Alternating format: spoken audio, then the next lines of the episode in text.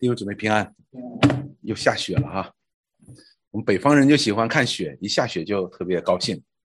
今天正好又是星期天敬拜的日子，我们一起来祷告。亲爱的主，我们感谢你，我们欢欢喜喜，四季运行，你的恩典不变。我们来到你面前的时候，我们真的欢欢喜喜，愿你施恩于我们，带领我们，也保护我们，使我们在你面前的敬拜是蒙益处的，是蒙你的称赞的。蒙你所悦纳的，祝福我们下边的时间。无论我们楼上的孩子，还有我们楼下的成年人，我们在你面前恭恭敬敬的来祈求、来祷告。愿今天我们的敬拜蒙你的悦纳，也有你神圣的同在。我们讲祷告祈求，是奉耶稣基督的圣名。阿门。我们继续再讲约翰福音，讲到了主耶稣被弃绝。实际我们在讲到，呃。旧约先知书的时候呢，那里边就已经讲到了，这位主来的时候呢，他将要被弃绝，被抵挡。那约翰福音开始的时候呢，也讲到了，他不单被整个的，他是被整个的世界的拒绝。那么在这段经文当中，十八章呢，我们就看到了主耶稣，他不单被世界所拒绝，细下来呢，哎，他的门徒呢，哎，也抵挡他。今天我们就看他的百姓也离弃他。当我们讲到他的百姓离弃他的时候呢？我们就知道是以色列人。我们今天用的经文是《约翰福音》的十八章二十八节到第三十二节。我们一起来看，主耶稣上一次我们讲到已经被抓了，抓起来呢也带到了该亚法的面前、亚纳的面前。这里边有一个问题在里边。当我们讲到上一次的时候呢，我们看到他直接就转到了，给他转到了哪里了？交给比拉多了。但是这个过程呢，实际在另外的三卷福音书当中呢，告诉我们主耶稣是在这该亚法的面前是受了受了审的。今天我们会讲的，但是呢，我们他这个开始呢，是从交给外邦人审判来开始的。我们来看二十八节到三十节，众人将耶稣从该亚法那里往衙门内解去。这个衙门指的就是这个罗马人的那个衙门，就是政府市政府。可能这个比市政府还大一点，这是占领军殖民地的一个政府。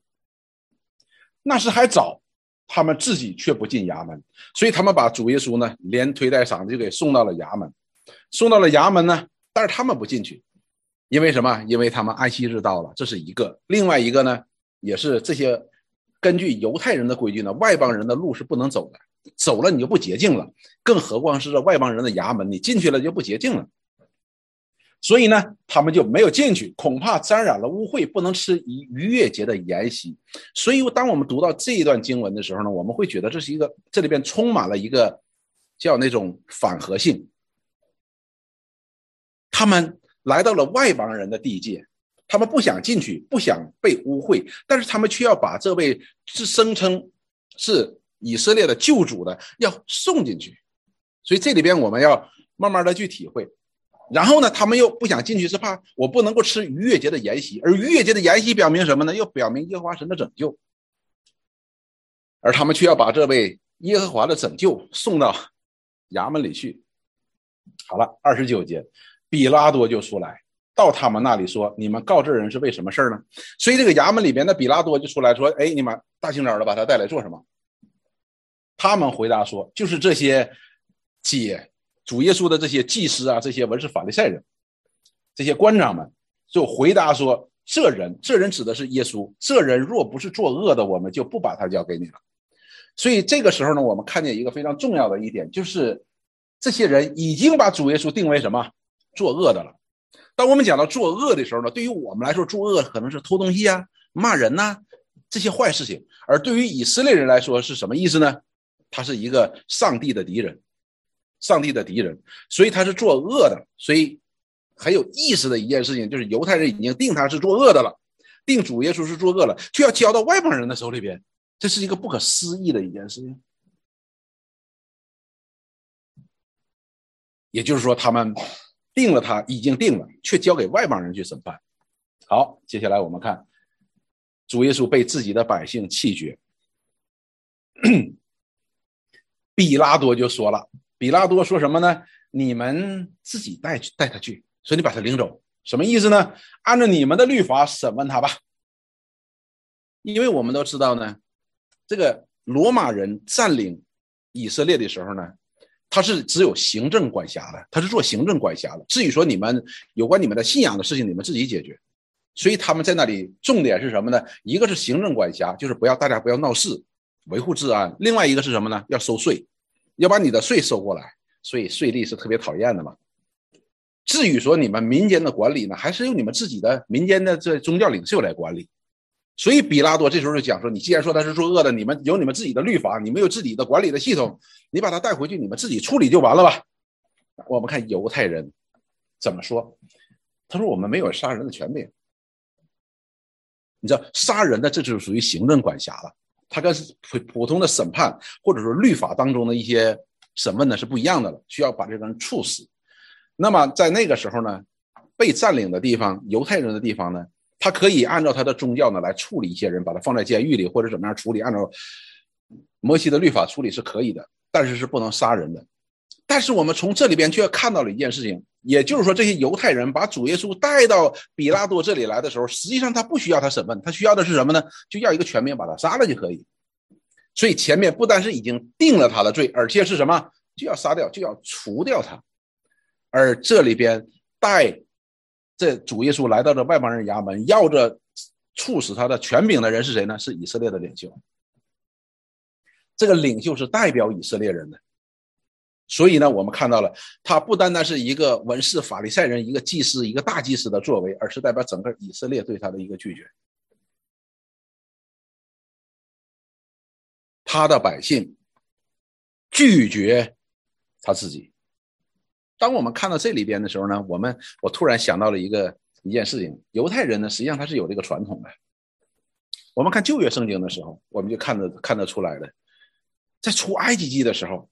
耶和华怎么神怎么说？跟摩西说：“这就是一群悖逆的百姓。”我们看旧约圣经当中，神借着那么多的先知，都在责备以色列人的什么背道？他们不守约的，他们离弃耶和华神的。我们记得，当以色列人去拜偶像达到一个极端的时候，神就兴起了亚述帝国，兴起了巴比伦帝国，就毁灭以色列。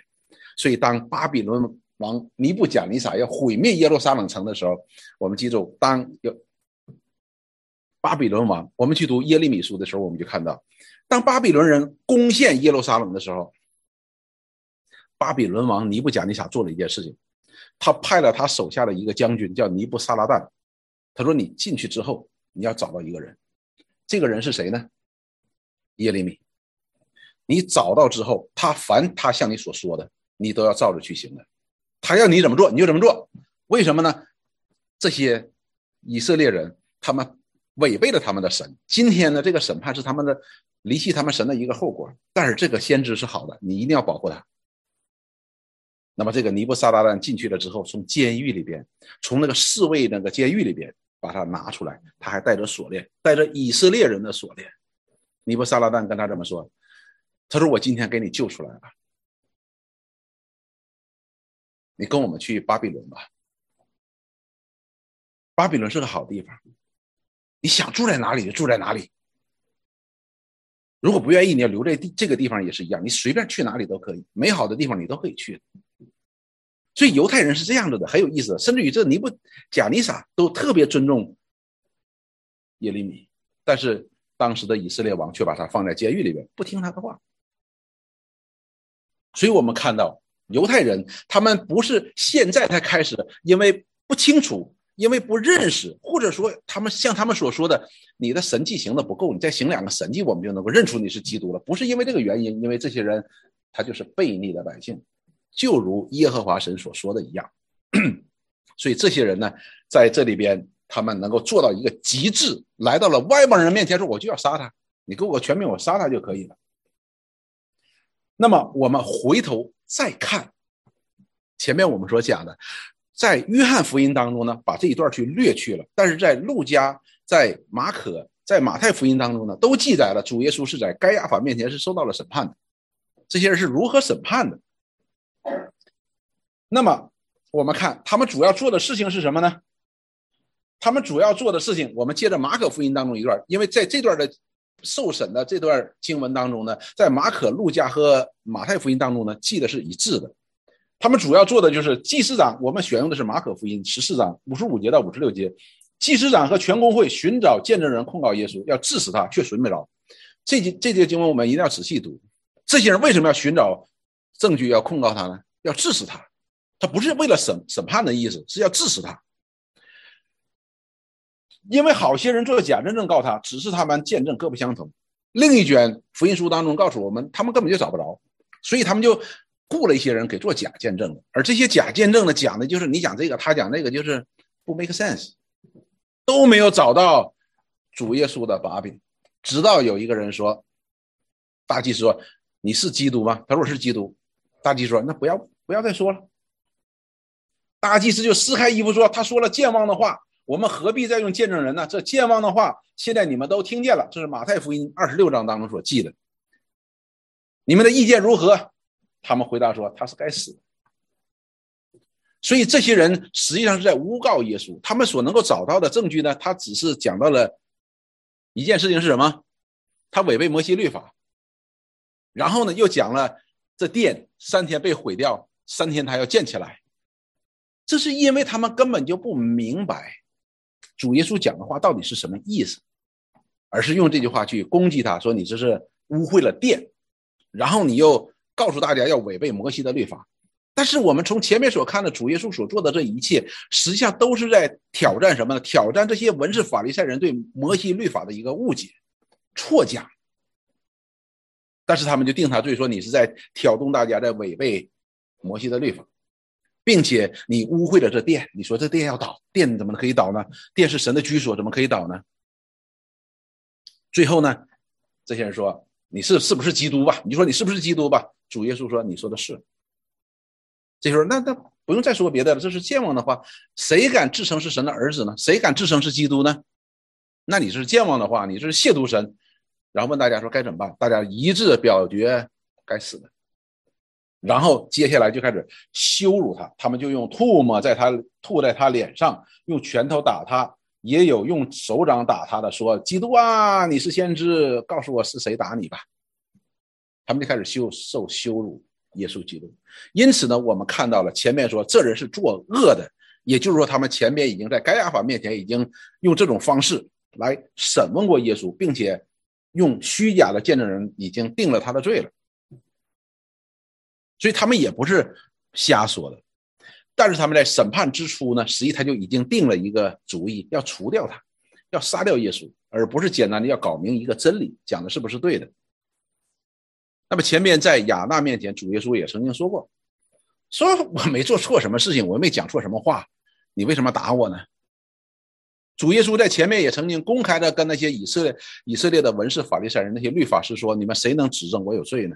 他们都指证不出来，所以他们找假见证人来控告，并且定他说你是恶的。而更有意思的事情，他竟然交到外邦人的手里边，说我们就要一个死的去杀死他的一个权柄。这是非常非常有意思的一件事情。好，我们继续往下看，说要应验主耶稣的预言。接下来呢，说前面发生的这一切事情。就是这些犹太人审问耶稣、羞辱耶稣，并且把他交到外邦人的手里边，要杀死他。说这件事情呢，这要应验耶稣所说自己将要怎样死的话。所以这是一个应验哈，就是主耶稣在前面已经讲过了，这些事情都是会发生的。这个呢，我们前面都已经讲过了。马太福音十六章二十一节。主耶稣讲过，说从此耶稣才指示门徒，他必须上耶路撒冷去，受长老、祭司长、文士许多人的苦，并且被杀，第三次啊，第三日要复活。路加福音九章二十一节到二十二节，耶稣切切地嘱咐他们，不可将这些事告诉人，又说人子必须受许多的苦，被长老、祭司长和文士弃绝，并且被杀，第三日复活。马可福音八章三三十。到三十一节，耶稣就禁止借他们不要告诉人。从此，他教训教训他们说：人子必须受许多的苦，被长老、祭司长和文士弃绝，并且被杀，过三天复活。所以，主耶稣在之前就告诉过他的门徒，那是主耶稣在他的门徒当中，他的声望如日中天的时候，告诉他们的。前面我们讲过的，因为这些，即便是这些门徒跟随他的人，对这位基督有一个错误的认识，他们觉得说：“哎，我们的领袖来了，这个领袖是个大英雄，可以带领我们能够重新建立一个伟大的、强大的，如大卫那个时代的以色列国。”所以主耶稣就告诉他们说：“嘿，不是的，基督要被杀的，但是第三日要复活的。而主耶稣不是一次在告诉他的门徒启示他要死，他要复活这件事情。”要受到羞辱，要被弃绝这件事情，而是三次告诉他的门徒，只是他们的门徒并没有放在心上，一直到什么时候他们才想到的？一直到主耶稣复活了，向他们显现，他说：“哦，对呀，我们的主曾经说过这件事情啊。”所以应验了主耶稣他要是如此的死法，他要被弃绝，要被交给外邦人这件事情。但是呢，我们要。更长远的来看这件事情的时候呢，也就是说，主耶稣他被他的百姓如此的弃绝呢，并不是突然的。我们都知道以赛亚书的五十三篇是吧？我们都认真的学过。上个星期的来那个 Jimmy Tucker，他曾经在几年前来跟我们讲过整个的五十三篇的，他是如何被弃绝，如何被对待。那我们不讲那个，我们来看以赛亚书一章的二节到四节。在以赛亚书的一章二节到四节的时候呢，耶和华神借着先知以赛亚来责备当时的这些以色列人。怎么责备呢？这样说：天呐，要听；地呀，侧耳而听。因为耶和华说：“我养育儿女，将他养大，他们竟然竟背逆我。”所以以色列人是背逆的哈。牛认识主人，驴认识主人的槽，以色列却不认识。我的民却不留意，这里边强调了是什么呢？主人，主人这个概念是个所属的关系。那个驴是认识它的主人的，那个马呀、牛啊，它是认识它的主人的。他说这是应该的。他认识主人的巢，他不轻易的到别人家去吃东西的。他说以色列却不认识，我的民却不留意。这里边不但讲到了不认识，而是也讲到了不留意。我们回头看这些以色列人，当面对这位基督的时候。面对耶稣的时候，不单有旧约先知的预言，还有先知施洗约翰的印证指认，还有父和圣灵的见证，是不是？那么还有神迹来为他做见证，还有他口中所讲的这些一切的话为他做见证，还有他所行的神迹做见证。但是这些以色列人依然不认识。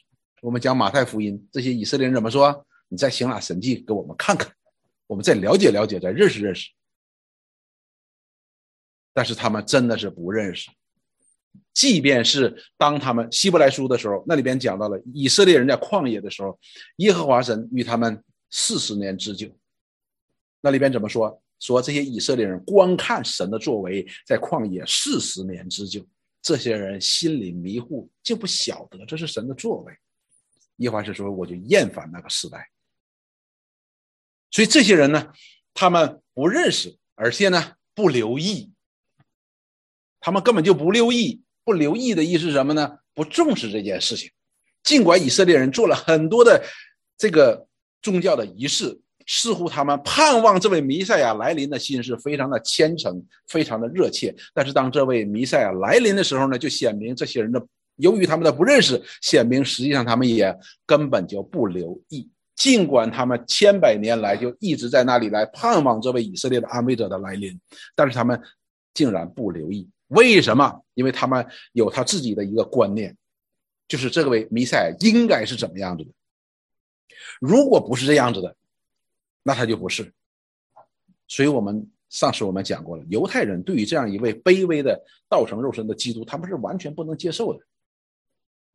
所以，当主耶稣的名声鹊起的时候，他说讲的天国的福音，说行的神迹的时候，这些说，哎，他的能力很大，你做我们的王，看他就觉得按照你的能力，你你可以做以色列的王，而不是按照神在先知的当中所启示的来认这位基督，他们根本就不留意。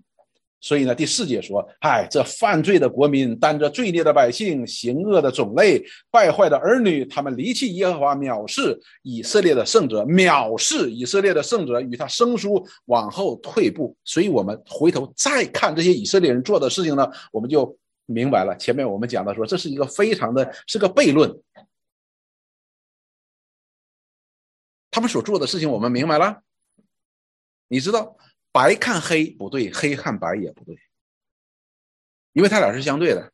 因此，这些悖逆的、这些败坏的、这些毒蛇的，像毒蛇一样的这样的人，怎么说？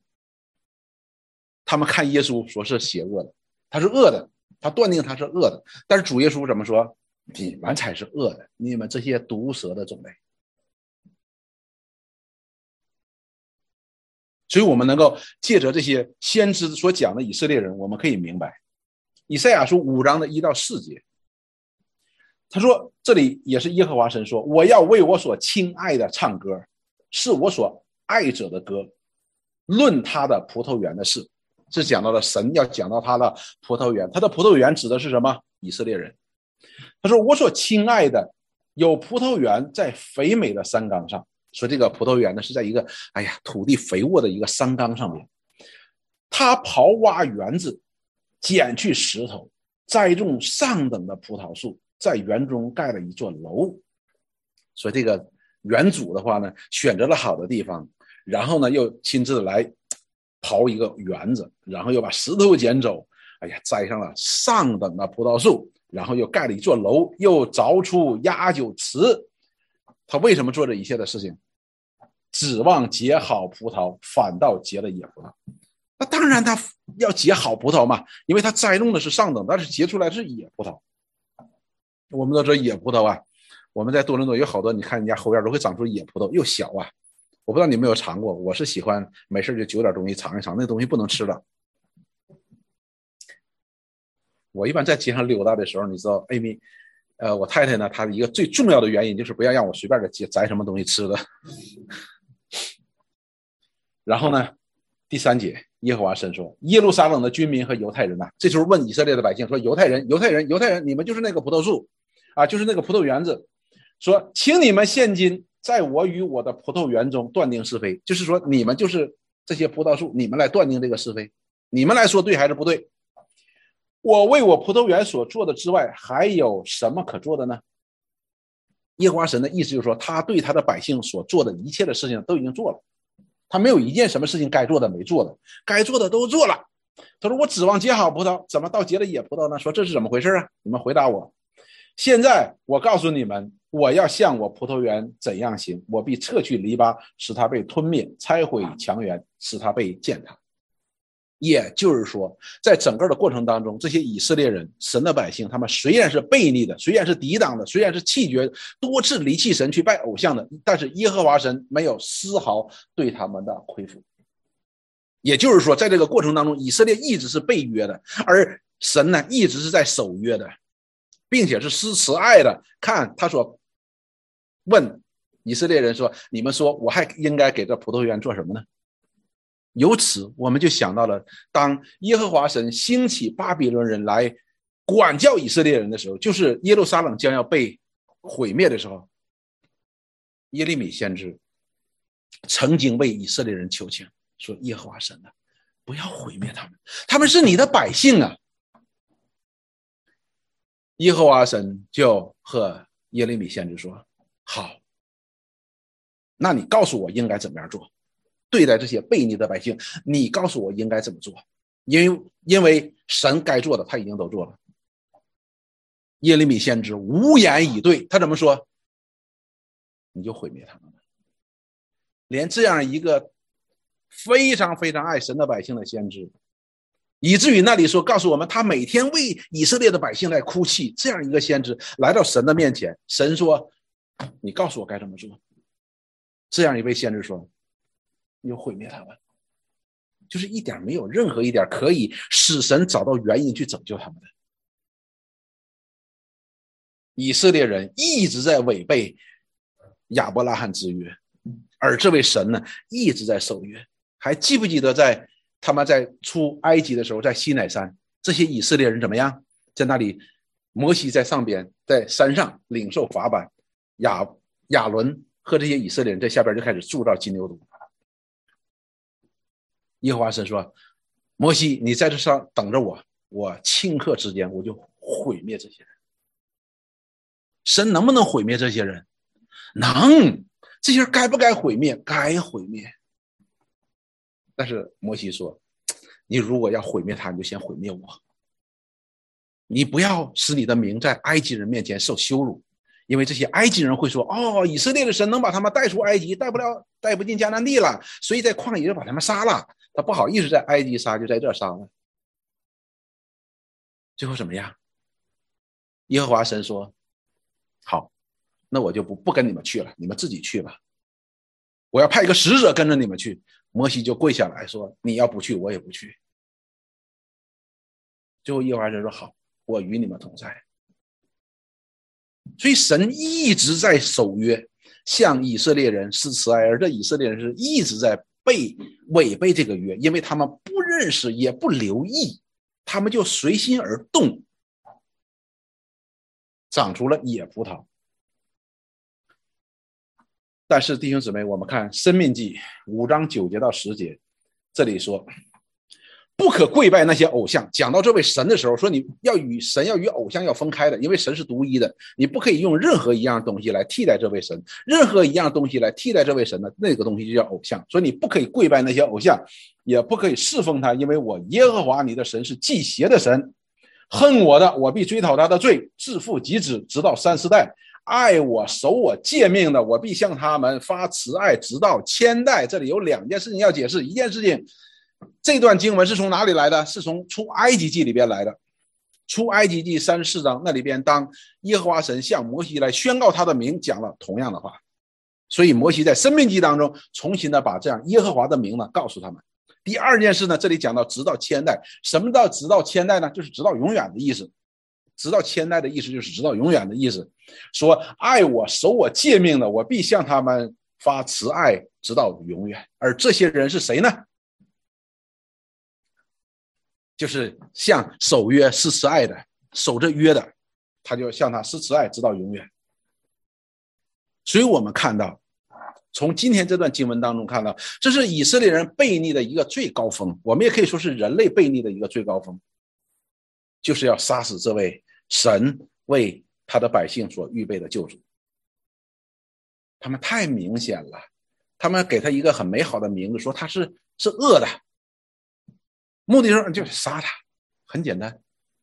这是人对他把他们啊对救主耶稣基督的一个最高的一个反抗。而这里边我们看到的是以色列人，我们回到以色列人当中来看，这些以色列人离弃这位。主耶稣，但是恰恰是主耶稣基督的被离弃，却使我们与上帝和好。这是一个非常非常不可思议的一件事情。保罗怎么说？保罗说：“世人都以为这事儿是愚拙的，但是呢，神就愿意以这样人以为愚拙的方式来成就他的旨意。”使人们可以知道一件事情：人的智慧，神的愚拙比人的智慧还要智慧。所以说，你不以为是愚拙吗？好，就是以愚拙的方式来成就，以表现出这位上帝的智慧是远超过人的智慧的。就是神愚拙了，还是比人的智慧更有智慧。所以这些以色列人，他们凭着他们的传统，凭着他们心中的这个观念，他们定了这位。救主的罪，并且把他交给外邦人，目的就是一个，就是要杀死他，就是完全的要弃绝他。但是我们由此我们就看到主耶稣，还记不记得钉在石架上的主耶稣？那些人怎么说？你还想救我们呢？你先救救你自己吧。于是我们就展开一下我们的想象。当然，这个事情不可能发生。如果神要是不守约的话，会发生什么事情？耶稣就下来了。耶稣能不能下来？他的能力是可以让下来的，但是下来的结局是什么呢？我们不能得救，这是小事情，弟兄姊妹，我们不能得救，这是小事情。我们都被毁灭了，神依然得荣耀的。但是神的旨意就不能成就，神的荣耀就不能彰显。所以我们看到了主一直在守约，他一直都没有违背他的约，而这约呢，不是到后来向我们启示的，而是开始就有了。在亚伯拉罕当之约当中就已经看到，在挪亚之约当中，我们也看到，在大卫之约当中，我们也看到了。因为神与大卫立约的时候，告诉他们说，神一定要有一个王坐在大卫的宝座上面，直到永远，他的国传到永远。还记不记得天使向玛利亚报佳音的时候怎么说？你要生个儿子，你要给他起名叫耶稣，他的意思就是要神要把。他的百姓从罪恶当中拯救出来，这个婴孩叫以马内利，他要坐在大卫的宝座上，直到永远，做到雅各做雅各家的王，直到永远。因为神是永远是守约的，尽管是这些以色列人不守约，但是神是守约的，不但守约，而且依然按约而行，向以色列人来大发慈爱。所以主耶稣，我们看到他钉在石架上的时候，依依然在为下边那些他所要拯救人的祷告，说父啊，赦免他们，他们所做的他不知道。这就是耶和华的名。这里说，像爱我、守我诫命的，我必向他们发慈爱，直到千代。好，弟兄姊妹，我们回来。当我们回来的时候，我们想到了一件事情：我们是哪一部分人呢？是不是我们是爱爱他守他诫命的人呢？我们不是，我们不是的。当我们看主耶稣说外邦人说你们毒蛇的种类也就算了，但是当然主耶稣没有这么说了。但是主耶稣却说以色列人还是宗教领袖这些文士法利赛人说撒都该人说你们这些毒蛇的种类，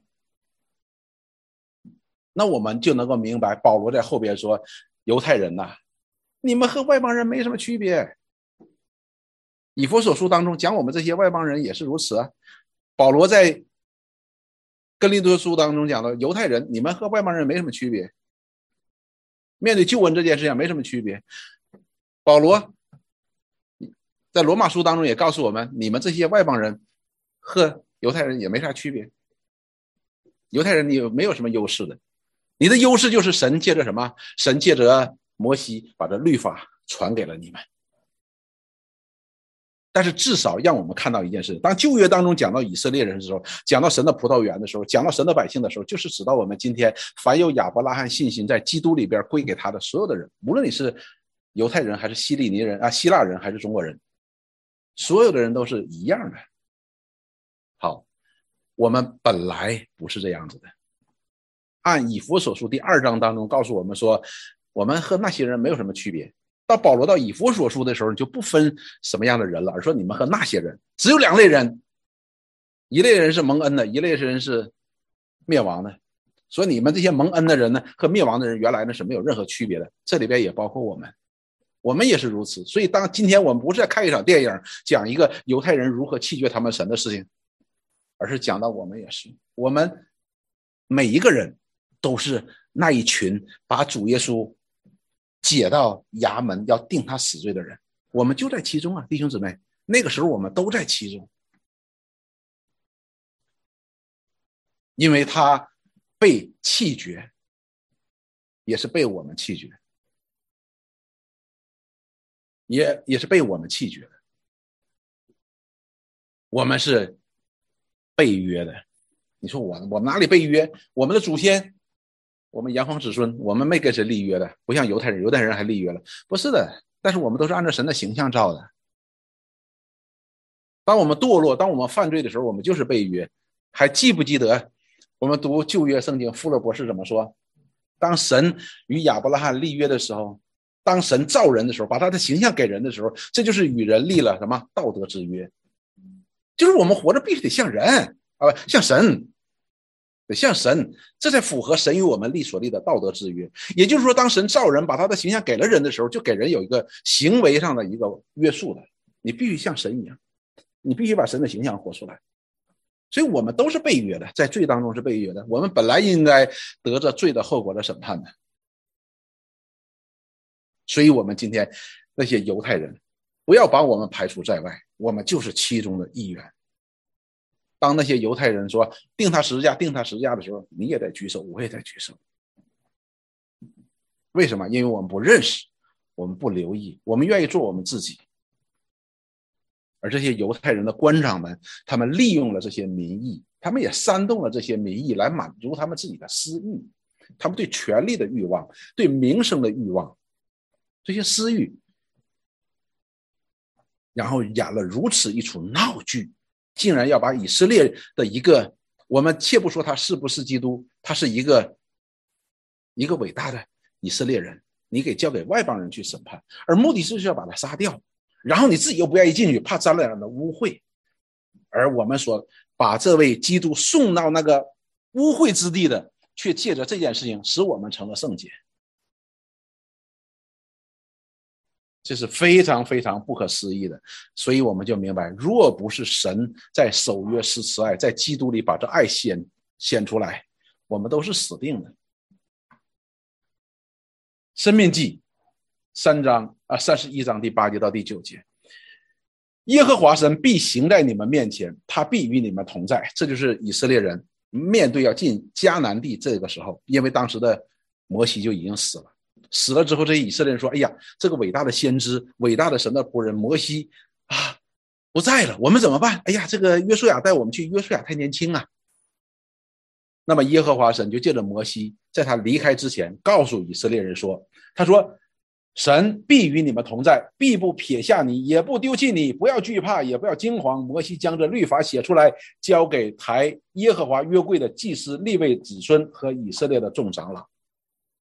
这里边讲到说，必不撇弃你，要与你同在，也不丢弃你，不是仅仅的指以色列人进迦南地这件事情，也指向今天，也指向今天，因为圣经告诉我们说，神拯救我们是创世以前，创世以前不但没有你，没有我，连我们的爷爷奶奶也没有，连这个世界都没有。神的旨意是一贯如此的，从永远到永远是这样子的，只不过是在我们人这个世界的某一个时刻向我们显明了，让我们知道了，而且我们是在某一个时刻当中，哎，显明在我们的生命当中，我们就进入到这个约的当中，所以我们看到了神，他要他不会撇下他的百姓的，他不会撇下他他的百姓的，而这个旨意呢，不是说他。突然想出来的，而是这他一贯的旨意。那么主耶稣呢，也在之前，在他上十字架之前，他不但向他的百姓预言了他要死、他要复活这件事情，而且也向他们预言了，他一个都不会撇下的。我们看六章三十七节到四十节，这里说：“凡父所赐给我的人，必到我这里来；到我这里来的，我总不丢弃他。”你看，主耶稣所讲的话是。是与神的旨意是一脉相承的，然后呢，接下来说，因为我从天上降下来，不是要按自己的意思行，乃是要按照那差我来者的意思行。差我来者的意思就是，他所赐给我的，叫我一个也不失落，在末日却叫他复活。所以我们看，现在我们就能够明白，主耶稣，以赛亚先知说，他被宰，好像羊被拉到了宰杀之地，他不出声，他不出声。因为他要行完神的旨意，而这个旨意呢，就是一个也不失落。他要把神的百姓从罪恶、从灭亡当中拯救出来，这当中就有你有我。所以，当我们看到这幅场景的时候呢，我们通常我们会觉得，今天我们讲的经文这幅场景的时候，我们会觉得不可思议。我们不可思议。所以有一个诗人，他写了一首歌，称这样的事情叫什么？叫。Amazing Grace 叫奇异的恩典，我们觉得也同样不可思议。但是主耶稣在这里就阐明了这样一件事：他为什么不出声？难道他是没有道理吗？难道他做了什么错事吗？难道没有什么冤枉他可以申诉吗？有，但是他不出声。他为什么可以这样？一位作为神的儿子，他可以任凭这些罪人在他身上做这些丑陋的事情呢？因为我们知道，不单单是要定他死，而且还羞辱他。还鞭打他，还带给他戴上了荆棘的冠冕，还给他穿上了紫色的袍子去羞辱他。啊！你是以色列的王，最后死的时候在石架上还钉了一块板子，那是这是世界上最最滑稽的事情，是人人做的一件最愚昧的事情，人类史上最愚昧的一件事情，就是他们以为说说定个牌子这以色列的王，他们觉得是为了羞辱耶稣，但是他们却宣告了一个事实，他真的是以色列的王，他真的是。天国的王，为什么？当我们明白主耶稣之前所讲的这些话的时候，说他所预言的这些事情呢？不但预言他的死和他的复活，同时他也预言了什么？预言了他所要成就的事情，在他的死和复活当中所成就的这些事情，就是要神的百姓一个都不失落的，一个一个都不失落的。主耶稣的目的是什么？目的是让你们里边有平安。约翰福音十章二十七节到三十节，主耶稣讲到了，也讲到这样的话。他说：“我的羊啊，听我的声音，我也认识他们，他们也跟着我。我要赐给他们永生，他们永不灭亡，谁也不能从我手里把他们夺去。属于他的，谁也不能够夺去的。”弟兄姊妹，我们以前的时候，我们反复强调这个所属的关系，这个所属的关系非常非常的重要。上周保罗华许当中讲教会的时候，讲到教会属于神的时候，讲到同样属于这个概念是极端重要，那是他的，是神圣不可侵犯的。如果说我们有什么财产，这是属于我的，我们可能会失去的，但是属于神的，谁也不能够夺去的。谁谁爱谁谁，这个意思是什么呢？就是包括所有的，什么也不能够将我们从主的手里边夺去。他说：“我父把羊赐给我。”他比万有都大，谁也不能从我父手里把他们夺去。我与父原为一。这里边讲了两次，以表达这种肯定。如果说这位基督道成了肉身，使我们可以看看见他，而产生一种轻视的话，主耶稣说：“他说谁能从我父的手里把你们抢走呢？谁也不能抢走的，并且他宣告他说他与父原为一。之前的时候我们讲过了。”为什么以色列人，哎呀，对耶和华神敬畏有加？当然了，他们是 嘴唇亲近他，但是至少行为上表达的是敬畏哈，各种仪式都是做的。为什么却对这位道成肉身的基督却不能够接受呢？就是因为他道成肉身了，使这些以色列人觉得说你跟我有什么区别呢？我们就轻视他。但是这是神的一个莫大的怜悯，因为马约翰告诉我们说，这是神的儿子住在我们中间，丰丰满满有真理有恩典。但是我们恰恰就是因为他住在我们当中，曾经住在我们当中，我们就轻视他。主耶稣在这里怎么说？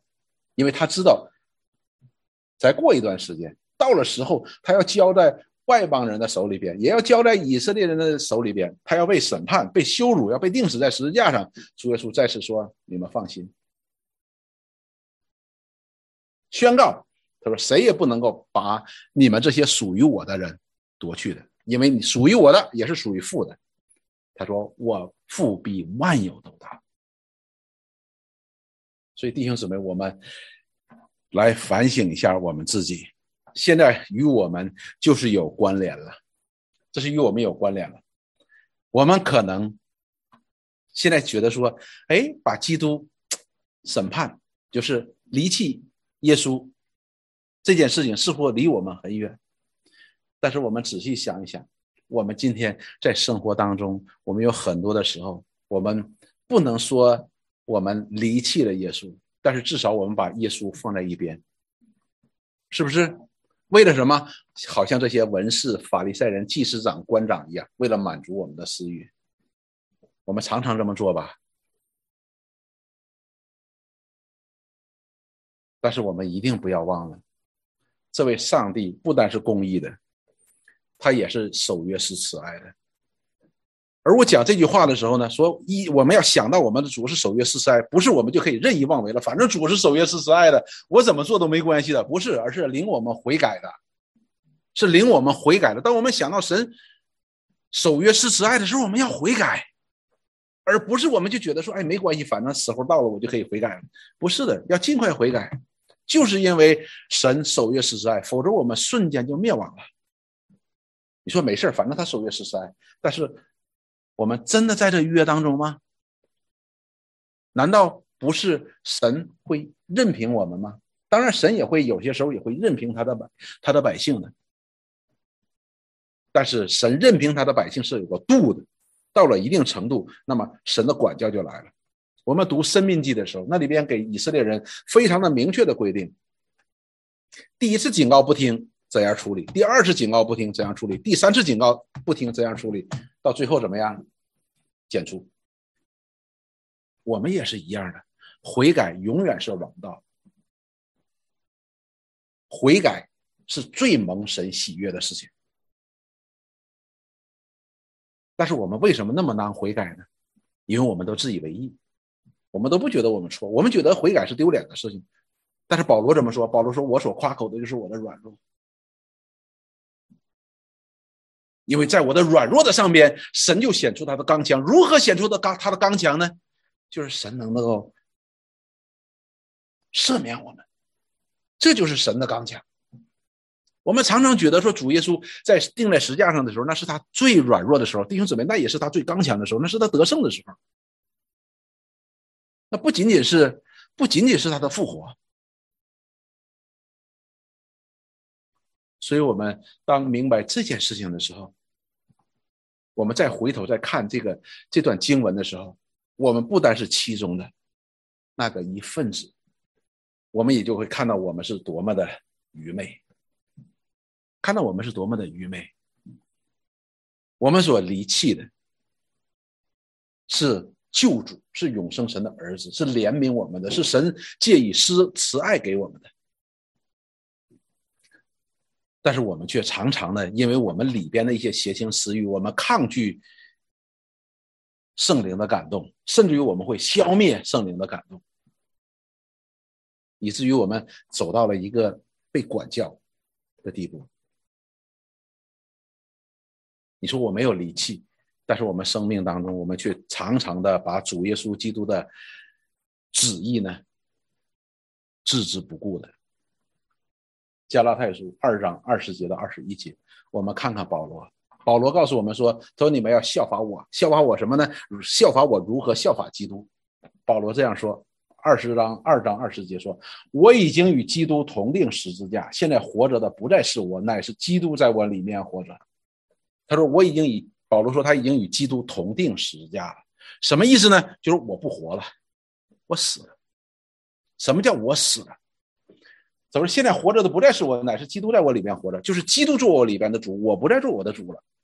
接着他说：我如今在肉身活着，是因信神的儿子而活。那是不是说我要基督在我里边活，就能够在我里边活呢？我们都知道不可能，对不对？所以保罗自己也在说。”我们里边都有两个律在征战，一个是我，一个是基督。我们愿意顺服基督，但是我们的肉体总是软弱，常常做的事情呢，就跟那些以色列人要把主耶稣 离弃一样。所以他说：“现在我在肉身活着，是因信基督的儿子而活。”所以，我们今天是活在信心当中。也就是说，我们虽然不完全，但是我们出于信心的，神的恩典都在我们身上的。然后说他是爱我为我舍己，所以主耶稣被交在外邦人的手里被离弃，恰恰是什么？恰恰是使我们活过来了。他死，我们才能活呀。然后接下来说，我不废掉神的恩，亦若借着律法得的基督就突然死了。所以，我们今天能够被称为义，被称为神的儿女，恰恰是因为他的死。而这个主耶稣被交到外邦人当中的这个死呢，以色列又觉得自己成功了，实际上他们真的是失败了。而真正的得胜呢，恰恰是认一他们所认为的失败者，就是这位耶稣，他的基就是基督。所以弟兄姊妹，我们今天来看这段经文的时候呢，我们应该可以看到我们自己。我们也是说，我们是属于神的，是属于主的，我们就应该认识我们的主，我们就应该时常的留意我们的主，而不是去忽略它，以至于我们做了很多愚昧的事情，好像这些以色列人一样。真的有很多的时候，我们这些基督徒所做的事情还不如非基督徒。有些时候呢，在教会里边，很可惜的一件事情是什么？非常可惜的一件事情。这是非常非常可惜的一件事情。当我们去看一个人的时候呢，我们需要去看这个人作为一个人的一个品格，而不是看他的属灵品格。什么意思呢？就是我们做人都不够的，世人的东西我们都没有了。还记不记得主耶稣曾经责备哥林多人，说：“哥林多人呐，你们怎么还自高自大呢？连世界上人都不做的事情，你们竟然做，你们这那里还把脸一抹，是觉得自己啥事没有。”世人都不做的事情，你们还在做。弟兄姊妹，我们千万千万要小心，我们不要践踏主耶稣基督的恩典。他被离弃了，神的儿子被离弃了，你谁看见过？我没有看见过的。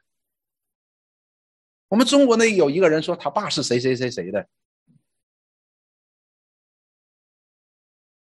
他高举他爸，而我们却离弃我们的主，这是不应该的。而且主呢，常常给我们这样的恩典，来帮助我们，来赦免我们，能够胜过我们生命当中的一切软弱，以及我们所要面对这一切的艰难。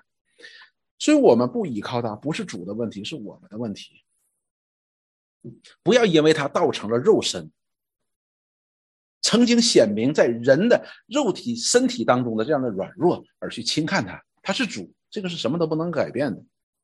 即便是今天，他带他的人，带着他的人性，他依然在。父的右边，他依然是神，丝毫不影响这一点。所以我们要认清楚我们自己，我们都是软弱的，我们都是愚昧的。但是圣经的确告诉我们说，主就是我们的刚强，主就是我们的智慧。所以我们应该做的是什么？应该放下我们自己。方才跟两位弟兄我们在分享的时候，还在讲这个事情。当我们去参加中国桥的时候，不知道大家记不记得，有几次呢？这个保罗华许弟兄和这个 Michael 弟兄呢都说过，他说：“首先我要跟大家来表达歉意，因为今天我所要讲的呢，我讲不明白，因为神的爱，神的慈爱，长阔高深到一个程度，我不能够完全的理解，以至于我都不能够完全的表达。他说我得向你们表达歉意。”但是我们每个人在下边听的时候，我们都觉得，哎，讲的挺挺明白的。当我们以这样的谦卑的心来到神的面前的时候，那么保罗在这里说，是基督在我里面活。那么你看，神的能力就庇护着他们，所以他讲的东西是明白的，因为他自己定在十字架上。但是相反，我们也看到了很多的传道人，我自己也常常犯这个毛病的，就是我讲的事非让你明白，一定让你明白，但是你却发现一件事情，这是我经历的，就是我越让你明白的时候呢，越想让你明白的时候呢，你似乎越不明白。只有神的真理、神的话才能够进到人的心里，不是某一个人很有口才、很有高言大志就能够使一个人面貌一新，不会的。我们要学习放下我们自己。保罗说：“我们与基督停同定十字架。”当我们想到当主耶稣被交于被离弃的时候，弟兄姊妹，我们若有心跟从主的话，我们也要跟他一同走向死地。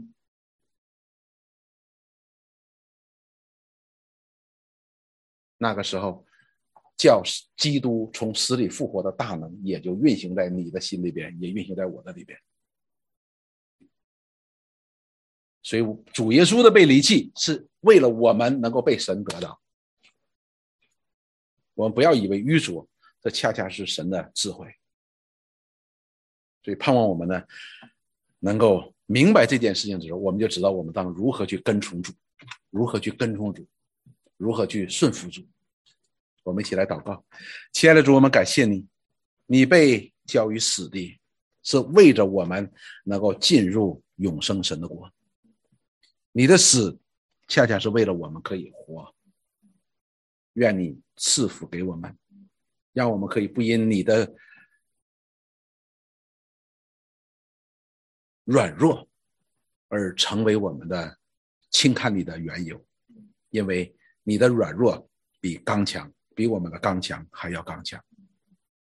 愿你怜悯我们，存一个谦卑的心来与你同行。